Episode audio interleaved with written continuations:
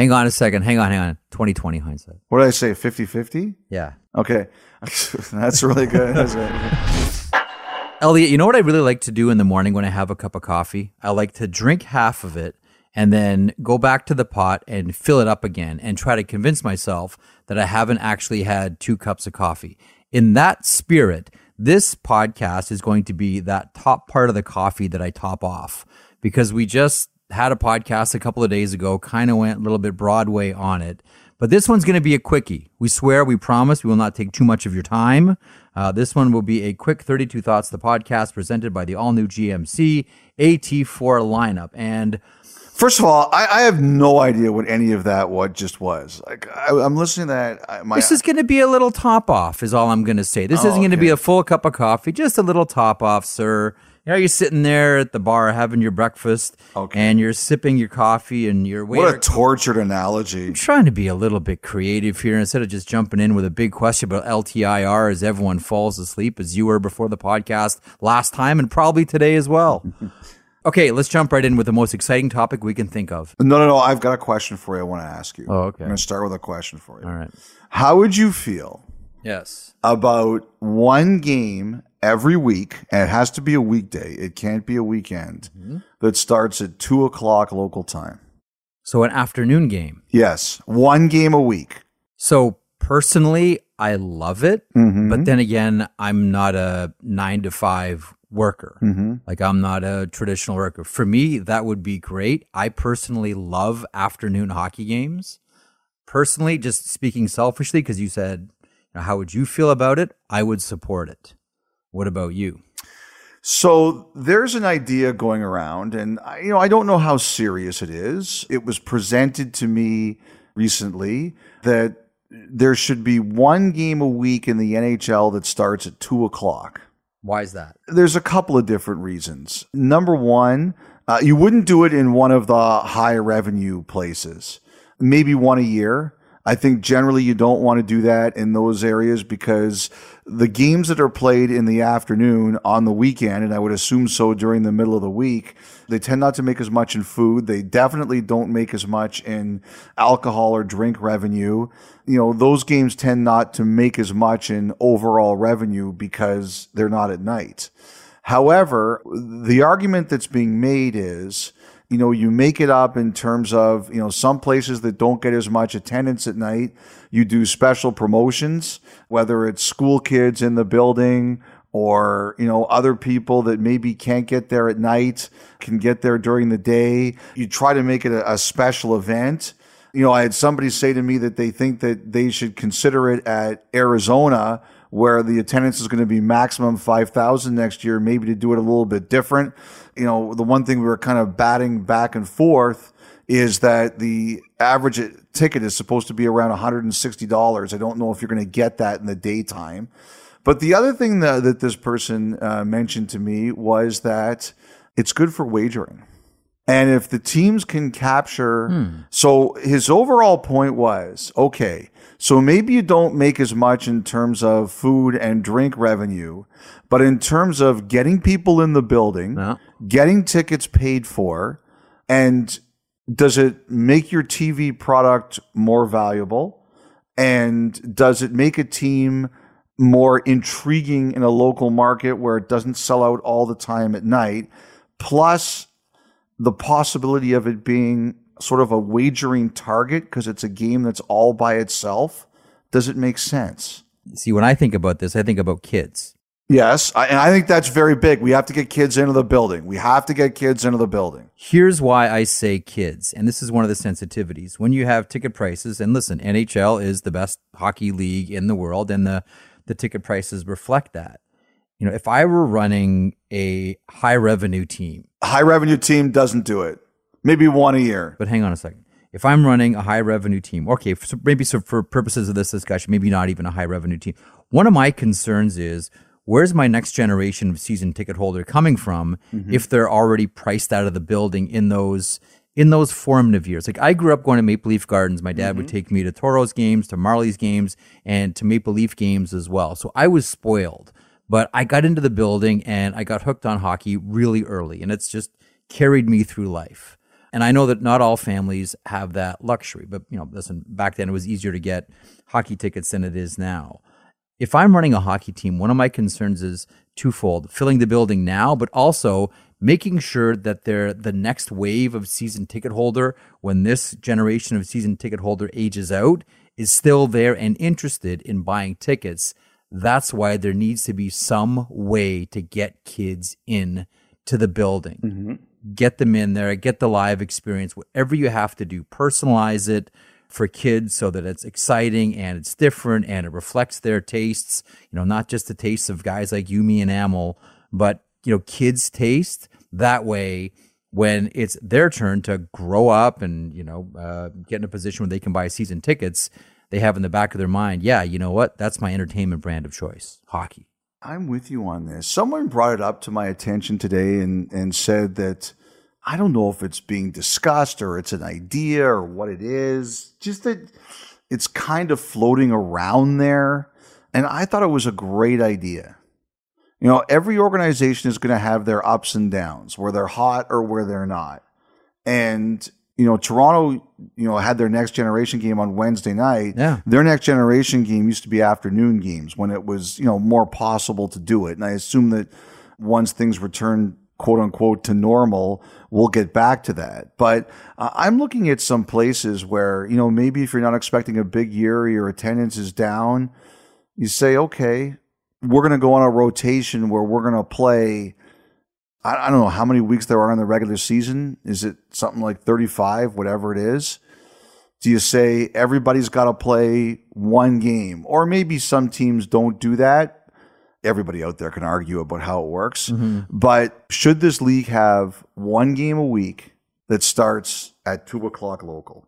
Like one of the things that I really loved when the World Cup was on in Toronto is just, and I had to work part of it with Witten and Armstrong, but just going and being around the rink and being inside the arena all day long, and specifically afternoon games.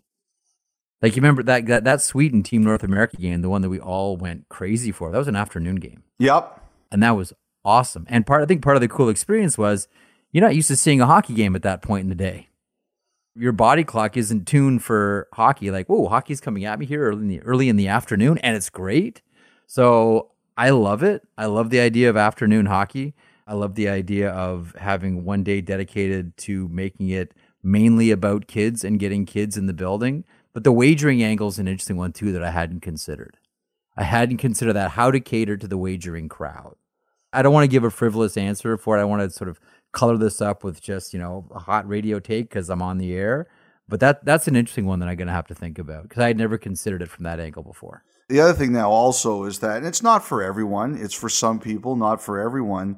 But the workforce is changing, mm-hmm. right? How many people are going to be returning to the office? Well, and you know what? That was when I opened with the preamble saying, like, look, I'm not a traditional nine to five person. Well, who is now? Yeah. who is who is a nine to five? Anyway, that's that's one of the things to discuss amongst yourselves? We look for the feedback at our email, our phone line, which we'll get to us later. Because I would support it. I think it's a great idea. One game a week. I'm in. Two o'clock. Okay, to another exciting discussion of the future of LTIR. What is it, Elliotte? So there were some reports on Thursday that it's on the agenda at the uh, GM's meetings coming up next week in Florida, and basically what it's being jokingly called is the Kucherov rule, where you know players can't be stashed on LTIR and then show up for the playoffs. And maybe what you do is you come up with some tweaks or changes to the system that prevent you from really having a situation where you have no cap and can really load up your roster.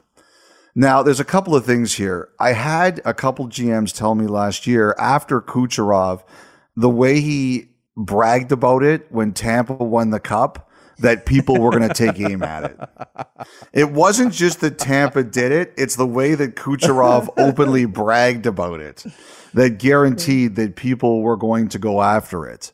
Yeah. What everybody forgets is the players have to agree to this. You can't just unilaterally say, okay, we're changing the rules. They just redid the CBA and we're in year two of what could be six or possibly 7 mm-hmm. You know, the league says that they're hopeful they're going to get that debt paid off, the one the players owed them. You know, we'll see, which would make it a six year deal instead of seven. But you can't just unilaterally say we're changing the rules without the players' approval. And, you know, the big question I've been asking since these reports started coming out on Thursday is does it benefit the players to say yes? And I'm already getting arguments as to why it doesn't. Yeah. Or what are you going to have to offer the players to get them to say yes? If I'm a player, you know what my first question is about this proposal? Does it affect escrow? Well, it can't because escrow's locked in. I get that. But that's my first question. And if the answer is no, Mm-hmm. then I'm saying don't change it. That's if I'm a player. Then I'm fine with it. If you want to change it, okay. Let's go back to the Bob Goodnow days where everything is a fight, Yeah. everything is a battle, everything is a negotiation. Oh, you want to change that? Okay. What's my cookie? So, what cookie can you give the players here? Well, I think that that's the thing. It doesn't have to be a battle, but there has to be a cookie involved. Like you're you're not just going to get the players to change that. And you know, there's been arguments in the past that when escrow wasn't locked in, it made sense for the players to close the LTIR loopholes. Yeah. Because the more players get injured, and it's a contact sport, so players get injured, the more salary gets brought in, and the more money the players would have to owe. But in this particular CBA, as you just alluded to, it's locked in. So unless you really think that by not changing this, you're still going to owe money at the end of the deal, that incentive is lessened. And, you know, as the commissioners come out and said, they're very hopeful that they're going to have this done well before the end of the deal.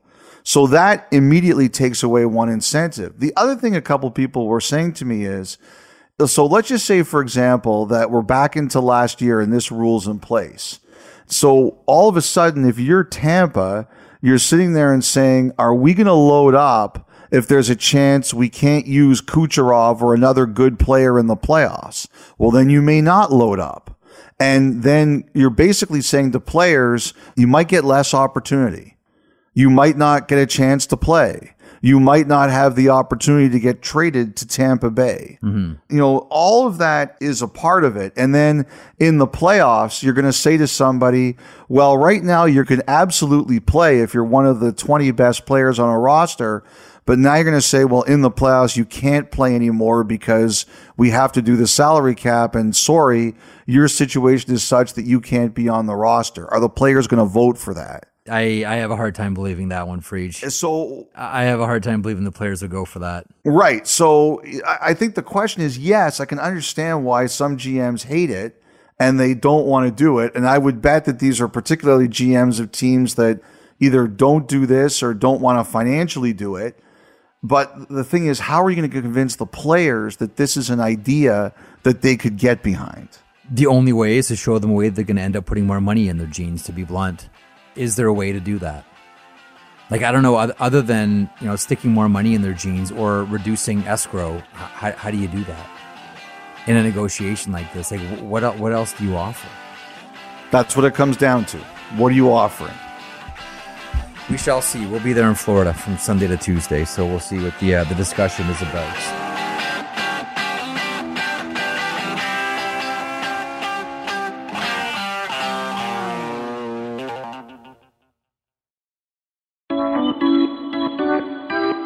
So as we begin here, Jeff, I did want to shout out before we got into everything. I wanted to shout out I was at the top prospects game in Kitchener on Yes. on on Wednesday night. I don't know how many seats that arena holds the auditorium now, but everybody brought their own car. I couldn't believe how crazy the parking lot was before and after the game. It's like uh, one person, one car. I love that is one of my favorite junior hockey places. go. great. It's a great organize. First of all, the organization's great. Joe Birch and Mike McKenzie do a bang up job there with the Kitchener Rangers, one of the one of the marquee franchises in the entire CHL, and the Rangers do everything first class. And it was a great night. It was a lot of fun. And sitting right near me were the representatives of the Chicago Blackhawks.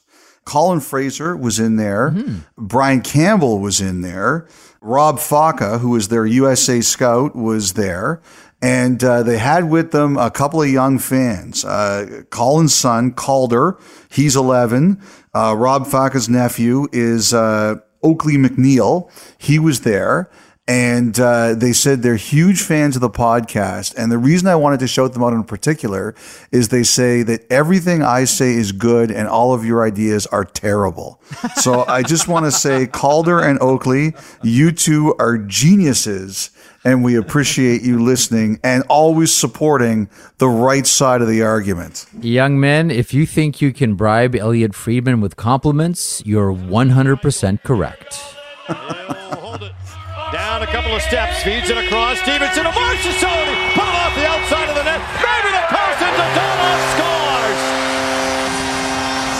Evgeny Dadonov on the power play. It's 3 nothing. They move it down. So Reichel does so good, able to make that back pass through the seam. Dadonov to Marchessault. Excuse me, Stephenson to Marchessault. He misses. And Elliotte, to close things off on Dadonov, as we're watching the game on Thursday night, the Void scores to make it 3 nothing Vegas. And Elliotte, I'll tell you, this is the exact kind of story I want to see down the stretch. The voided trade, the Donoff back leads the Vegas Golden Knights back into the playoffs. I'm back in on Vegas, Elliotte. I thought that was your new nickname for him a second, the Void. The Void, yeah. That's what I'm calling him from now on. The Void. the Void scores. Uh, well, first of all, you see his reaction, the big fist pump, Oh, the yeah. celebration for him. totally. Those guys were really happy for him. Of course. Uh, a a friend of mine who lives in California sent me a text. He joked, he said, another player leaves Anaheim and goes on a hot streak. You know, if we ever get him on the podcast, first thing we have to ask is, so how come it didn't work out in Anaheim?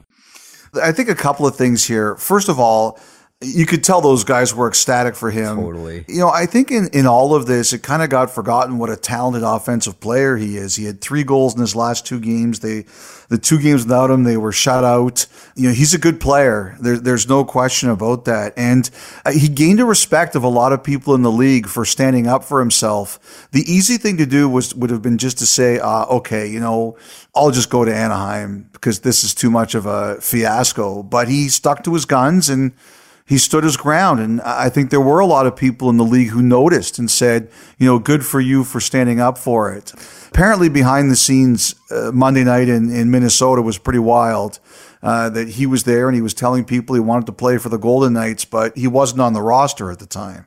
So just a wild week, and we'll see where this goes. I, I, I don't think that all of this is over yet.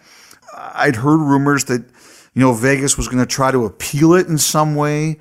I don't think that that can really happen. Dadonov has his rights, his contracted no trade rights, and- that can't be overcome. But uh, I don't think we've heard the end of it just in terms of how the league starts changing the way it deals with no trade clauses. And also, you know, could there be any penalties or uh, something at the end of it?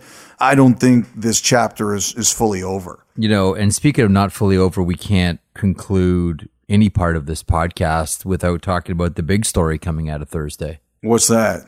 The Minnesota Wild over the Vancouver Canucks in overtime. The in-season cup is alive and well in my hip pocket. You know what I found really cute? The way that JT Miller hit the post in overtime, right before Joel Eriksson ended it for the Minnesota Wild, just to give David Amber a glimmer of hope. That was really nice. That was really nice. Uh, by the way, I also wanted to mention on Vegas how they they really played it up on social media, quote unquote. Welcome back, Yevgeny Dadonov.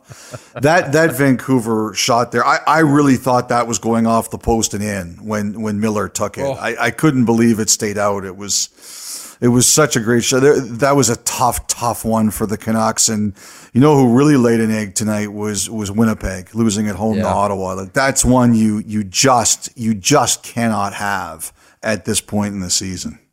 And we should mention too uh, Hayden Hodgson. Oh, what a story. What a great start in his NHL career. You know, you sit there and you look at his his travel. I mean, this is a guy who started in the OHL with Connor Brown and Connor McDavid on Erie. Five years, one year in Slovakia, ECHL, AHL, signs his contract the other day, gets his chance, one and one in his first NHL game. Uh, okay, so to a couple of notes that you have at your blog, and then we'll get to some uh, phone calls and emails, and we'll fulfill our promise of making this a quickie podcast. Emil Delich, you're welcome. Claude Giroux, and as this as we're recording this podcast, Claude Giroux and the Florida Panthers are facing off against the Montreal Canadiens. On Florida's first goal, Claude Giroux picked up an assist. And you write in uh, in 32 Thoughts blog at sportsnet.ca that how shall we say he's investigating, he's curious about, he's uh, intrigued by Ottawa I just don't think it's an option that's off the table. Um, you know, he's got a lot of ties to Ottawa. from Hearst. you know, there's an expectation that that's where he's going to potentially retire to uh, when he's done. I, I think he's building a home there. There's a lot of tie-ins. Now, I don't think it's a guarantee, but I think it's on the radar. And like I will say, someone reached out to me after I wrote it, and they said that uh, he's been asking questions about it. But he said that you know I wrote it right. That just because you asked doesn't mean it's going to happen. It means you're doing your homework. One of the games I like to play when I read your blog is okay, what if I put thought, let's say 21 next to thought 11? okay, I don't even know what I did, but okay. Okay. Mm-hmm. And in this case, should I put the thought about Claude Giroux beside the thought about Colin White to Montreal? I, I can see why you're doing it. I don't know if those two things have one to do with the other. You know, unfortunately, it's been a really rough couple of years for Colin White. Like, I thought that was a good contract when Ottawa signed it. Yeah. How do I judge everything? I don't judge everything with 2020 hindsight, but this is what I thought then. And when, when they signed Colin White to that deal, I thought it was a really good deal. Now it, it hasn't worked out, and you know the fact is he's still a one third buyout because of his age. Yep. And some people have wondered if that's where this is heading. But you know, on trade deadline day, I heard rumblings about White that he might be going, and particularly to Montreal. It makes sense. Kent Hughes, the GM of the Canadiens, is the agent who negotiated that deal for White. I mean, look, are they exactly to do with one another? I would say no, because unfortunately, the way it's gone for White, they were probably looking to fill that hole anyway. Now the question is going to be, is White going to be in Ottawa next year or is he not? And is he going to be traded or are people going to see if he gets the buyout and then a fresh start somewhere else? Mm-hmm. It's just too bad because I think that's a really good player. I think the other thing too with, with Ottawa is that you know, they've got a lot of good young players, a lot of really good young players. And the one thing Ottawa was going to try to fix, and I think any Senators fan knows this, is that, you know, who are the veterans that are going to play around them? You know, they, they've gotten a lot of players who, you know, haven't fit for whatever reason. The idea of Giroux, I think, is pretty exciting for them. Speaking of veteran players, um, one of the things we wondered about heading into deadline was would Zdeno Chara remain an Islander? Mm-hmm. And you mentioned that there was some interest in Chara. I want to get your thoughts on, on the Islanders, who are still, you know, it's a disappointing season, and it's not as if they have any expiring contracts here. They got a lot of players that are locked in on term. But starting with Chara, how much interest was there in Chara at deadline? I heard they were asked quite a bit, like how Chara would feel.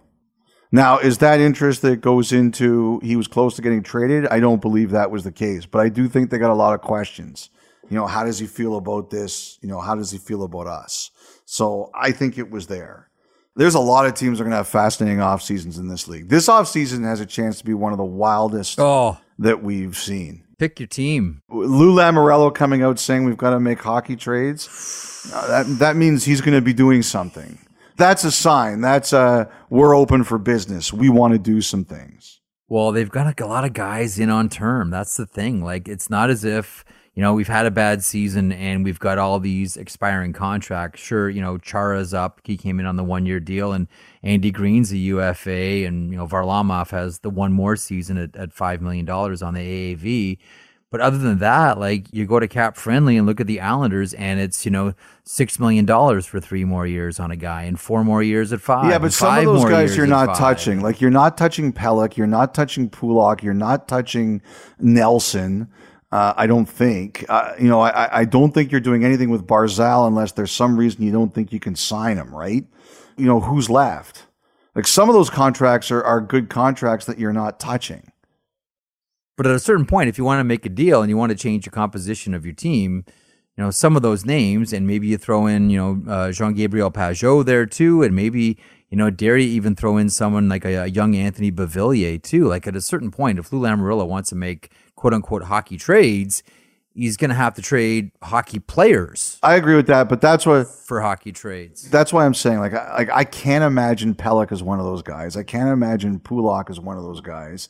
I can't imagine Barzal as one of those guys unless they don't think they can keep him. I can't imagine Dobson. That's the one guy for me that I keep coming back to. I can't. I'm talking about he's a bit younger. Like I think you want to, and Brock Nelson, like you know, Brock Nelson is so good. If I had another team and you told me Brock Nelson was available, I'd be like, what do I have to do?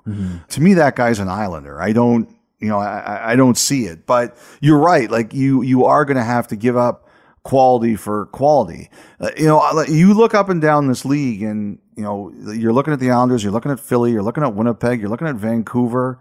You're looking at John Gibson in Anaheim, and then you see who gets knocked out in the playoffs. You know, what's Chicago going to do?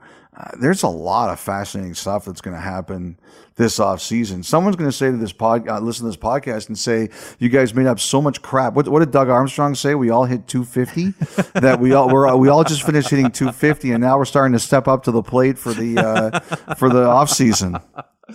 Oh, I forgot about that one. That was always a good line by him. You just said it this week. The national guys all hit 250. It's so good. That's so good. I was going to say, like Reggie Jackson hit 250, but he also hit 45 home runs. I was going to say hit 40 home runs this season and bat 250. You're going to Cooperstown. right son. now, right now, that's that's Major League Baseball. Like Joey Gallo hits like 083, and he's got 40 homers. Whatever. That's it. Swing for the fences. That's what the GMs want, Doug. That's what they they don't want. Just put the ball in play. They want tape measure home runs. That's what they want, Doug. Strike it out or hit it somewhere. That's it.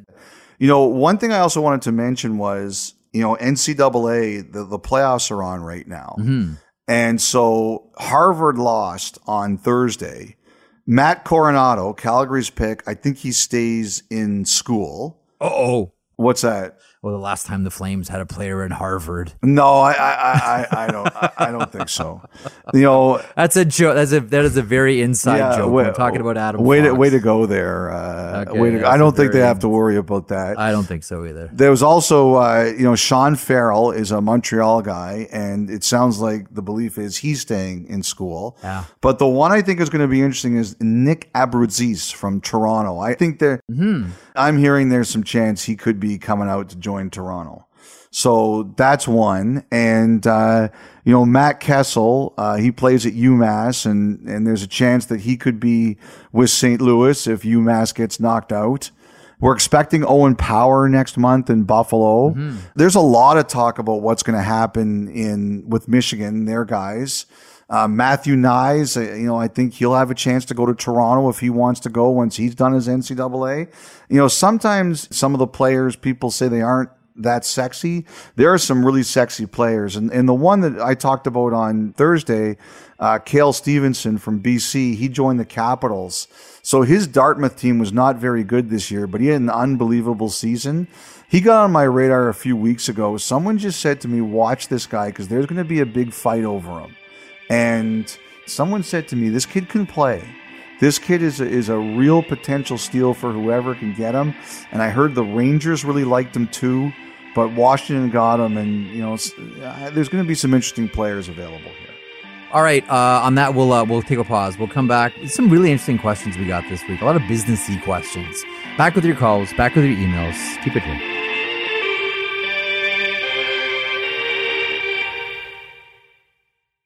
Before we get back to our regular programming, we need to talk about our partner, Montana's Barbecue and Bar. Taco bout? Really? That's right. With $5 tacos available every Tuesday, satisfy any taco craving when you try their seasoned grilled chicken, Mexi spiced beef, kapow shrimp, or mixed veggie options. Mix and match to try them all or add one to the side of your favorite Montana's item. $5 tacos at Montana's Barbecue and Bar every Tuesday. Some conditions apply. Visit montanas.ca for details.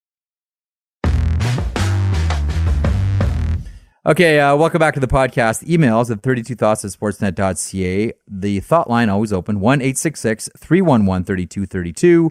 1 866. I was always told in radio, don't say the phone number too fast. So I'll slow it down 1 866 311 3232. We'll start with a voicemail. Emil, what do we have? Hey, Jeff. Hey, Elliotte. This is Paul from California. And after the trade deadline today, uh, I was on Twitter, as many of us were, and I'm reading from Chris Johnston saying nearly two and a half hours post deadline, and there are still teams on hold with the NHL Central Registry. And so that got me curious. Could a general manager theoretically accept a deal and while on hold to officially confirm their trade back out of it? Could they change it? What are the rules regarding that? Has there ever been in a scenario where something like this might have happened? Thanks so much, guys. Have a good day. Bye bye. Well, you can always back out of it until it's official. It's not official. Now that might not make other people very happy, but you could always back out of it. Basically, you know, what you're supposed to do is send in your email before three o'clock with the idea of what the trade is supposed to be. And then uh, they'll say, okay, here's your spot in line. And they'll call you when it's your turn to do your trade call. But you're supposed to have the details in before three o'clock. So this is kind of like when you're lining up at a roller coaster and you think you're tough enough to go on the roller coaster and you get closer and closer and you realize uh, this isn't for me and you duck out of line. That's what it's like for each. You can do that. Yes, absolutely. you can do that. I mean, a trade's not official until it's official. Correct. One of the things that happened was the Max Domi trade on Monday between Carolina, Florida, and Columbus. Yeah. I don't think it was rejected, but I think they were told actually that if they submitted it as such, they weren't going to be able to do it. So they had to fidget around and get it done. And that one came really close. But to have a lot of trades in the queue, I, I- would assume 33 is a high number. But I remember a few years ago when Calgary traded with Minnesota for Niklas Backstrom, the goalie, we'd all kind of forgotten. I, I remember we were all like, I think I had a beer in my hand and we were kind of having a post show beer because we were saying, okay, this is all done. And someone sent me a text saying, hang on, there's one coming in. And I had to pretend I hadn't had a beer when I went on air and reported it. Elliotte reports trades drunk. That's the name of the podcast this week. you know, it's not unusual for it to come a few hours later. It, it, it's happened before. I think, as a matter of fact, I think the one where Filip Forsberg was traded from Washington to Nashville, I think that one also came Yeah. uh, quite a bit late. So it's not unusual. You can always back out, but from what I understand, the details you send an email and you say, okay, they say, okay, we got this before three o'clock, but we're it's going to be a little bit till we have the call. That's what happens. We had a lot of questions about trades, obviously coming off trade deadline. People love trades. So from Jay, hey guys, quick question about no movement clauses. Can a player with, say, an eight year contract change their list as their priorities change, or are they stuck with their original list for all eight years? If so, how often can this happen? Uh, you generally change your list. I don't know of any player who's got a list that is it was sent in once and it's and it can never change. Now that doesn't mean it doesn't exist, but I don't know of any case like that. As you know, we talked about with the Dadonov thing, his contract had three dates because it's a three year deal. His contract had a, a certain date. Uh, it was January 15th, 2021 for year one because we started the season in the middle of January last year. Then it was July 1st, 2021 for this year and July 1st, 2022 for next year. Like there are specific dates. That's the way it is for most contracts. Now there are some players and I believe Mark Giordano was one. I think he was one where it's teams submitted upon request. So his protection will be you have a certain no trade to a certain amount of teams. And I believe at one time, one of the Staal brothers had a deal like this too, where it's a certain amount of teams, but you don't have to tell us who's on your list until we ask for it. Mm-hmm. There's a few of those like that. I don't know if there are many still more like that, but there used to be a few like that. I believe one of the Staals had that. Oh, you know who I think had that was um who was the uh defenseman? He played in Vancouver and then Buffalo. Ehrhoff. I believe he had one like that too. Did Dany Heatley have that one? I Because don't I always remember. I, I I always don't wondered remember. about the the Ottawa Edmonton trade that he next after Bryan Murray put it together. That was just his list. I understand that, but Bryan Murray wouldn't have put that trade together knowing that Edmonton would have been on that list. I wondered if it was uh, available on request. Murray went and did the deal and then asked him for the list, and he said, Edmonton, I'm not sure about that one. I'm just wondering if that's how that happened. He watches, he still watches a lot of games. Once in a while, I'll get a random text from him just saying how something was stupid that I just said. well, next time he does it, say, Would you like to share this thought on our podcast? Thank you so much for that question, Jay. Uh, Chris in New Jersey. With the recent trade of Jack McBain signing rights to Arizona, I wondered why it is that players coming out of the NCAA seem to have the ability to choose where they play regardless of the team by which they were drafted. Do players or prospects coming out of the CHL have the power to do this, or are college players treated differently in this aspect? If so, why is that? It's a CBA issue. It's the way it was negotiated. So NCAA players have four years and then they become free agents. CHL players have two and then they go back into the draft or they can be signed. If they go undrafted, they become free agents, right? Correct. And that is why when you look at the later stages of the NHL draft, a lot of teams, when you're looking at players that might be long shots or projects, you might not take a CHL player because he's only got two years of development while you have his rights, as opposed to someone in NCAA where you have four. So generally, the way it was always told to me is later on in the draft, you might want to look at taking more NCAA players and CHL players if they're going to be, you know, development projects. That's the way it was always explained to me. Or what happens is, you remember Mathieu Chouinard? Yeah. So Ottawa drafted him. He didn't sign. They drafted him again. Yeah, and usually they'll do that when a player goes back in the. That happens a couple of times. Yes, that's happened a couple of times. Do you generally notice like what happens there and how it works? How I don't know if it's still this way, but there used to be almost this quasi A gentleman's agreement. Yes. a gentleman's agreement that no one will draft that player until at least a round later in order to send the message. If you know what I mean. Mm-hmm. Like if he's a second rounder, no one's going to touch him until the third. Well, it, it, it used to happen a lot more. It doesn't happen as much now. True. But, and also in Europe, I think they keep them for four years after they're drafted.